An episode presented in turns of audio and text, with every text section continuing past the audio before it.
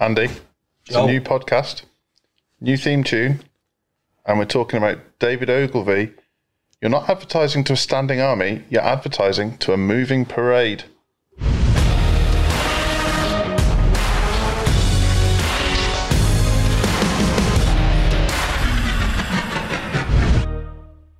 Ush, Bloody hell.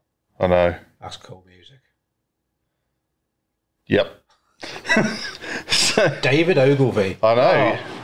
So I guess for the listeners, um, we've been winging this podcast for 140 odd episodes, and now our team are prepping topics for us. You have to do this properly now. I think so. I think that's what's going on. Yeah. Um, It's like when you have to like stop messing about at school and study for your exams. yeah. Yeah. The only, the only slip up we've had with this is they provided us the topics about 10 minutes ago. So, luckily, we, we know a couple of things about marketing, so yeah. or we might just have to wing it. Yes. So I guess who's David Ogilvy? There's a good start. He pre- presents all those nature programs. Oh, yeah, yeah, yeah. Uh, David Ogilvy, uh, commonly known as the father of advertising, I believe. Um, so almost like if you've seen the, the series Mad Men, I guess he's like one of the original Mad Men. Uh, obviously founded Mather and Ogilvy. They're still very much going now. But belief, he had a strong belief in direct response advertising. He would write ads that shifted products or services. So, you know, Rolls Royce was a famous client of his. Um, very much fluff free, hated adjectives and adverbs. So, very much a, a man cut from our cloth, I'd like to say, or we're cut from his cloth, rather. Yes, absolutely. Yeah, I mean, he's got he's got a book called Ogilvy on advertising, and I guess if you didn't know, Bible. if you, Actually, can you say that? well, as if you did, if you didn't know advertising, Christian friends. if you didn't know advertising or marketing, and read that book, I think you would think all marketing and advertising people are bastards. And there's there's quite a bit of boobage in there. Well, yeah, he's Some of his ad campaigns had naked ladies. I'm lit- sure there's naked men as well. he's literally sex sells. That's one of his one of his things. You know, he's one of the instigators of sex sells. Um, Scandalous, Joel. Well, what about that ad campaign of me in a bikini? That did nothing. well, it got its own niche. I got we got one very strange inquiry. That was Yeah. right. We're digressing already. We've got to stop this. You said we're doing it properly now. Yeah, well, we can digress a bit. How are you? What have you been up to? I, I, I, I totally forgot we were doing the podcast. Totally forgot it was being videoed. Otherwise, I wouldn't have worn a very strange combination of clothes today, like pink socks with green and orange striped Adidas trainers. I can make you feel better. Go on. I'm wearing a t-shirt with a sloth dressed as the Flash on it. That is, did Hannah get you that? You should- Oh. Where's your Muppets one? Do you want to know how else I can make you feel better? I've reached a point in my life where I'm such a geek that I'm now part of a t-shirt subscription service, and I get sent a geeky t-shirt once a month. Oh my God, what isn't available on subscription now? And they've got me nailed. You go on and you say what what you're interested in. So I put comic books, movies, and geeky stuff, and they've sent me a t-shirt with a sloth, just as the Flash. That's really cool. going. And they sent me another. Eco and shit. Oh yeah, and they sent me another T-shirt, which is the Jurassic Park logo, but it says T Rex spelled T E A, and the T Rex skeleton is holding a teacup. Wow. I'm that cool. But but subscription, generally speaking, is just goes on by or you know forever to Mm. buy. Uh, understand, say with razors, very popular subscription model. With t-shirts, I mean, surely a, a man or woman only needs so many t-shirts. Does it, so does it only last for six months or something? Until I cancel. How many t-shirts? You, I, I, I know you've got a very big house, but I mean, there's got to be a lot of room to stuff all these t-shirts. I've only had two so far. How long are you going to stay with it for? Oh, I've And more got. importantly, can you send me the details? That'd I was going to say, I've got to be honest, Andy. I haven't. Um, They have a Star Trek theme one. probably. You're full of questions. Um, I, I haven't really thought about the consequences of a T-shirt build-up. I've had quite a lot of other stuff going on. So. When Hannah starts swearing about I can't move in her bloody house. Well, she's in no fucking position to deci- swear about clothes. So, I mean, anyway. So- right. oh dear. Right, Ogilvy, how do we get onto that? So, um, Subscriptions, good advertising. That's what that was. uh, oh, and sex sells and Yeah. There was no boobs in the t-shirt advertising. Yeah, that, that's probably. Just di- dinosaurs and superheroes. That got me. But But Ogilvy, yeah, it, it is like the Bible in, in our office. You come and work at Codebreak, uh, out of the, the many books we can recommend you reading, uh, maybe including Stay Hungry by, by Amazon bestselling authors Andy and Joel. Joel Stone. That, that, that's a good one. Yeah, I, I, Available for 27p at the moment, I believe. I've I've heard you make that joke already. Oh, I think it was 36p last time, Joel. It's a very, very different joke. But yeah, uh, Ogilvy on advertising, it's, it's one of the books just cannot It's a recommend enough. beast. If you're interested in direct response marketing, if you're interested in just like pretty stuff, it, it- Yeah. you won't like it at all. There's um, Ogle, the two books that everybody here should read for sure, and anybody with the slightest bit of interest in growing their business. Ogilvy on advertising, and This is Marketing by Seth Godin. Are two monster books in terms of understanding how to communicate with people, and then once you've got those people, how to nurture those relationships.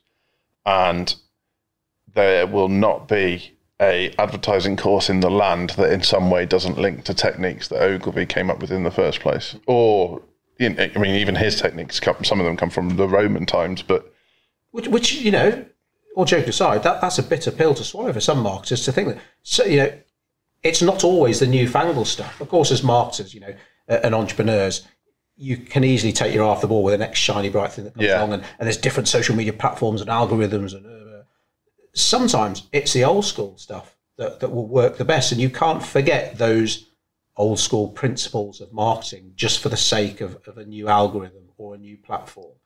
Oh, what Ogilvy said 50 years ago is still applicable now, and, and again, that's a bitter pill for some to swallow.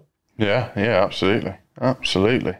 So, one of the bullet points I've got in front of me, hopefully we know what we're talking about to progress on this. Keep adverts running. Don't stop the spend or your ads until you've seen the results. Now, we've had many a client and we've met many a business whose, when their ads don't do anything in the first few days, even though it's a two month campaign, they cut it dead. Oh, it's not working, let's stop. But if it's a two month campaign, surely the whole point was to see how it did over the two months. And that's what Ogilvy's getting at. That I mean, we've we've got a client at the moment who you can run a campaign for them, and they won't sell much for the first six days of a seven day campaign, and then on the seventh day they'll sell out.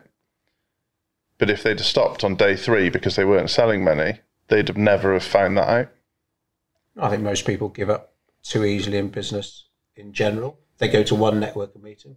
Oh, that was shit, Joel. Didn't get any business. It was shit though. And they never attend. Well, we've been to some shit breakfast, that's for sure. Um, the podcast, Stay Hungry podcast, pretty quiet for six months. Then it snowballed, went absolutely crazy.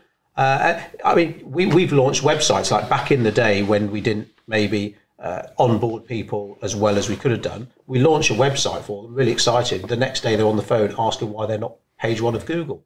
It's like, well, That's my favourite. your website launched five hours ago. Yeah, but why aren't I on Google? I mean, don't get me wrong, it's our fault for not having explained it properly, but it's like, it doesn't work overnight like that. Why not though? I want to be on Google. I want to be the top of Google. Well, there's people that have been there for three years who consistently add content to their website and advertise regularly. And give Google a shitload of money. yeah. Yes, but I want to be ahead of them. Okay. Well, we can make that happen. This is how much you need. Never mind. Yeah. Well, I don't want to pay for it. I, I don't want to pay to acquire a new customer. Can I just be top? I, my company begins with the letter A. I thought I'd be top. That's my favourite. Oh, yeah. What was our first company? Aardvark Advertising. yeah, yeah. Ah, advertising. Oh, Yellow Pages. I would feel I would feel bad about them, but they were real. It's a genuine- in business. If the Yellow Pages somehow makes a comeback, it's a genuinely good tactic to start your company name with an A, because you will be first, unless you pay for the top slot. So there's you can have that one on me. yeah, always, for- always have an upsell. after the zombie apocalypse, Yellow Pages comes back. You've got that one in the bag now. Okay, so Ogilvy, talk to me about Ogilvy's attitude to advertising. No fluff, no theory. That's mine, actually. That's yours, yeah. That's mine. I, I, th- I think copyright, good copyright is so underestimated now. People, obviously, the design of an ad is important, where it's placed is important. Naturally, you've got to get your targeting right. Market message media, that has, that has never shifted. You've got to know who your audience is, where they consume their, me- their media, and obviously put the right message in front of them. Um, so if, you know, if, if, if none of your customer avatar reads the Daily Mail, don't bloody bother putting an advert in the Daily Mail. I really should think of another newspaper, but I don't like any newspapers really. Um, so, so you've got to know where they're consuming their media. But once you've got them, especially nowadays, there's so much competition for their eyeballs. How do you get your ad to stand out? How do you hook them in? And how do you get them to consume your message? Yeah. Especially if it's a long message, because I know, say we're doing a Facebook ad campaign for a client, we'll test various different forms of ads. We'll test short form copy, long form copy, and long form copy can often work the best. But you've got to find ways of hooking them all the way through. So they don't just start reading and get bored. You've got to retain their attention all the way through. Same in email marketing. Yeah. And and Ogilvy knew that so well. So some of his copy, like you know, uh, advertorials for Rolls Royce, whoever it might be, you know, five six hundred words. So telling a story really. Well, How do it- I uh, keep the story, the, the story, people's interest in the story? I was just about to say there's a very frame, famous framework in marketing called story brand. Ogilvy was doing story brand before story brand existed. He he understood how to take some, and he a lot of his advertising work was based on uh, premium lifestyle businesses, so like a Rolls Royce or, and so he would use that aspirational story of make you know Rolls Royces weren't always this glamorous vehicle. It was people like Ogilvy that positioned them correctly by telling the story, by showing the lifestyle you might have, by explaining the difference in the craftsmanship in a Rolls Royce versus a Ford, and well, he famously sacked Rolls Royce as well, but. That goes to show how deeply rooted he was in his principles towards advertising. That when the client didn't play ball, he wasn't afraid to walk away from one of his biggest clients. No, absolutely. So, so I think yes, some people might see some of the pictures from some of his ad campaigns and and, and make some judgments about principles. But like you say, resigning a massive account like that because a number, allegedly a number of their products turned up and just were faulty. Mm-hmm. He, he left that account, walked away, and not many business owners would do that when someone's there dangling a check in front of you. Yeah, It that- takes a lot to walk away from uh, that. e- exactly that. And if you think you've spent all that time and all that passion, because that's where it comes from a story, in building the story, building the profile of the brand, telling people what great craftsmanship it is, what great quality it is. And then when the example units show up to you and they don't meet that standard, and they're the ones that the company knows are going to the person that wrote that story, it's brilliant that really, you know, it's brilliant that he had the strength to stand up to them and say, well, if you're sending these to me, knowing who I am, what are you sending to your customers? And therefore, I'm walking away. And like you say, it's very difficult to do that, but it also shows kind of what the man was made of. Yeah, yeah, absolutely. Because sometimes advertising, just just its very name, can have a dirty association with it. It's considered a bit of a dark art. That's the. I think that's the thing. You know, I I guess the word Og- Ogilvy certainly would get called a manipulator, Mm-hmm. and for the sake of a, a podcast called Stay Hungry, I think that yes, we are manipulators. Absolutely, I wouldn't deny that we're manipulators. But manipulating someone to buy something that, that they need, that they genuinely need, or that will genuinely bring them joy or help, is very different than manipulating someone to buy something that they don't need. And I- we do see marketing campaigns that prey on the vulnerable, and that They'll get found out. yeah, exactly that. Exactly that. I think, um, like any any industry, there's a dark side to it and a light side. Absolutely, absolutely. You know, even in you know the, the charity world, there's some stuff going on. Oh, and- CEOs of charities getting paid a fortune to make sure the the charity doesn't make a profit. Hmm. There you go. Yeah, yeah. So, so yeah, advertising, marketing, yeah, a bit of a dark art. You talk about direct response copywriting. You talk about SEO. There's you know there's lots of jargon you can throw about. But if you made a decision to buy something, generally speaking, it's because of advertising or marketing. Somehow that brand has got into your head and shown you how they can help you make your life better, take away pain, whatever it may be. And in fact, I think we're going to do a podcast soon talking a lot about uh, what we call pain stacking that, that most marketers don't have a clue about, but it's hugely important. Um, and even even the most skeptical of people talk about ah marketing. Oh, it's a load of bollocks, isn't it? Just selling shit to pricks who don't need it. That's how one of my friends described it. What does he do? Uh, um, He's uh, he's got a PhD in chemistry and he does uh, research into cancer and saving lives. So Oh, uh, there's shit. no comeback there. Yeah. Yeah, I, I, re- I thought- I was hoping he was going to end up being like a perfumist or something. No, he generally said to me, "Well, yeah, sell it, selling shit to pricks who don't need it." Actually, use worse, worse words than that. And Well, I was what do you fucking and I- do? Save Steve, lives? What do you do for a living? Uh, uh, oh yeah, yeah, yeah.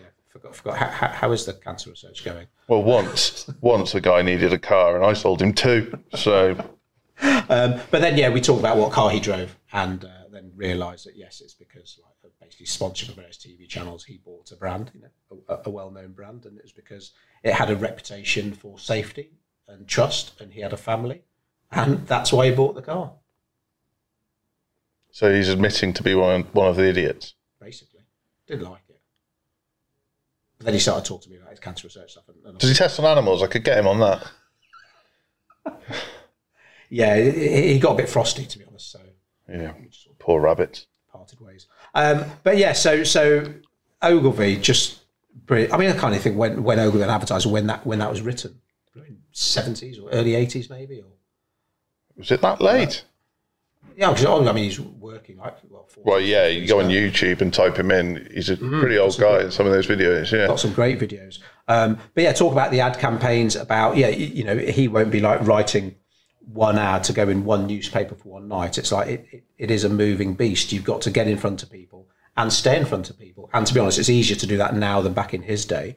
Uh, but it's about having that campaign. And no, of course, you can't just chuck money at an ad campaign for like years on end. Oh, I'm not sure it's working. But you can't expect it to work overnight. You know, we we got clients. We've launched a Facebook ad campaign, and within you know within one or two days, they're getting shitloads of inquiries and sales, and that's brilliant.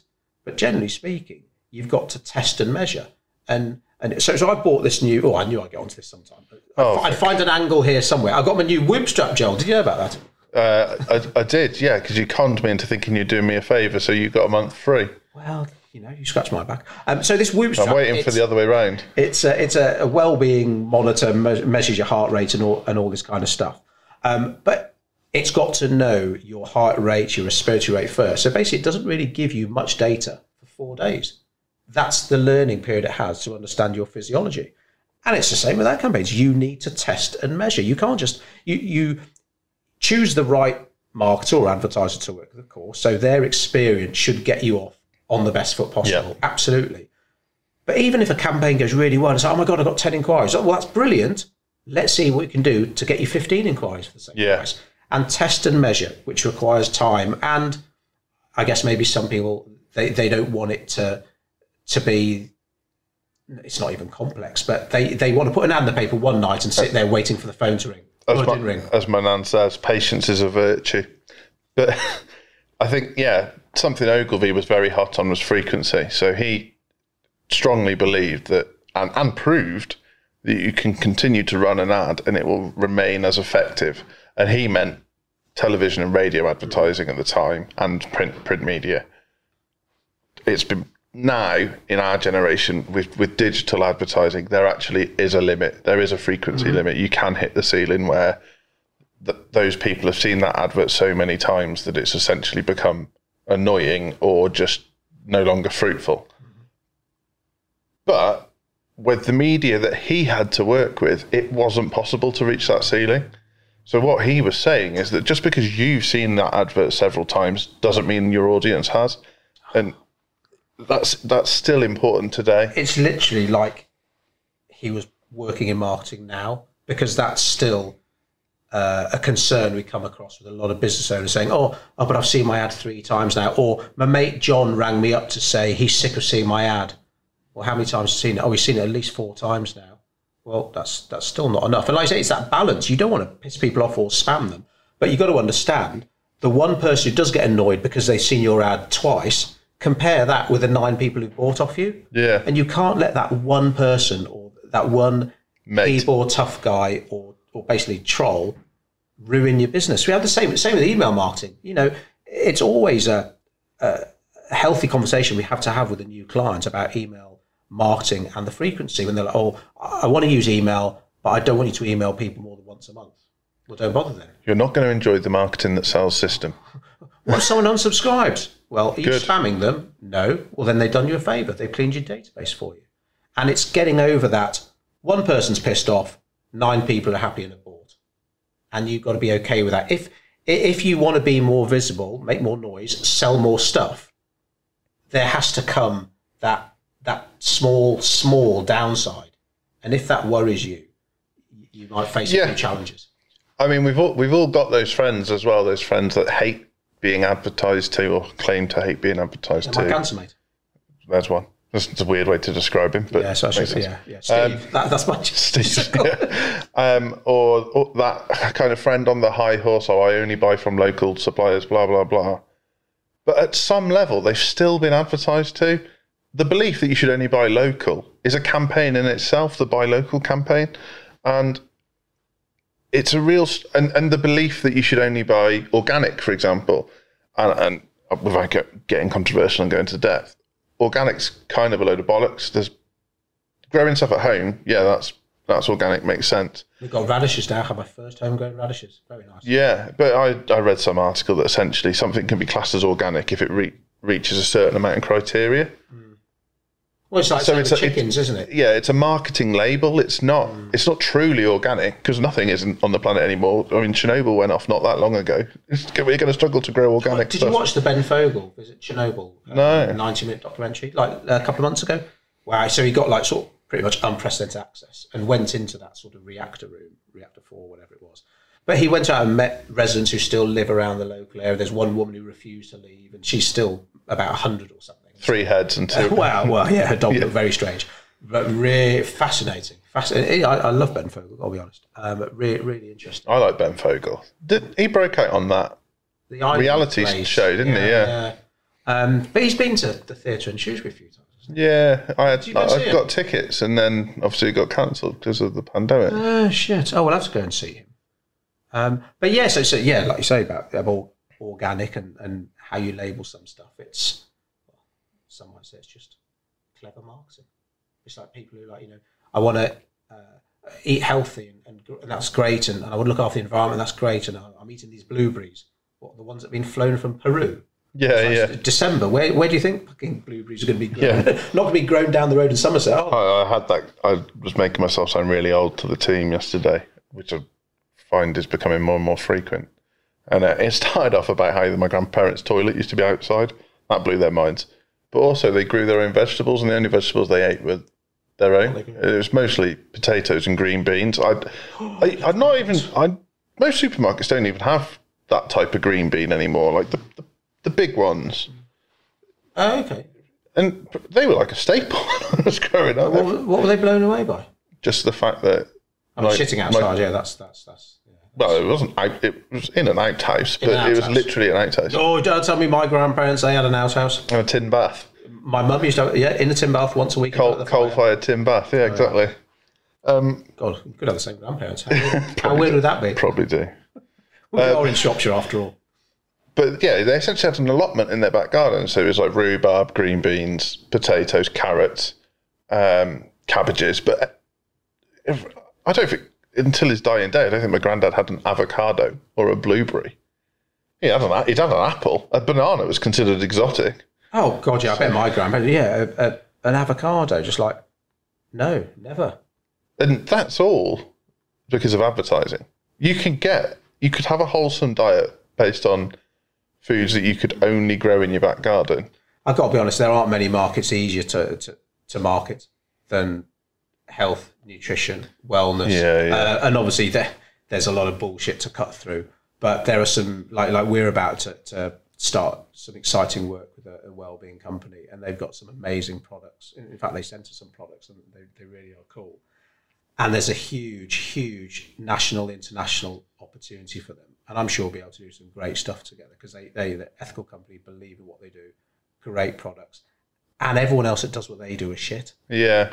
They're just trying to, just believing in volume, just trying to flog stuff as as quickly as possible, trying to um, do as many shortcuts as Yeah. possible. Trying to, you know, like I say, get get the quick win, launch a ad campaign, hope they squeeze it past Facebook's approval bots quickly, make as much as you can in 24 hours, and then get out before their accounts close down. And we see that a lot on Facebook at the moment. And and to sort of round us back up to the subject, that's where that's where Ogilvy was great because he really did believe in the power of advertising and the power of marketing. But his principle was he had to be telling the truth.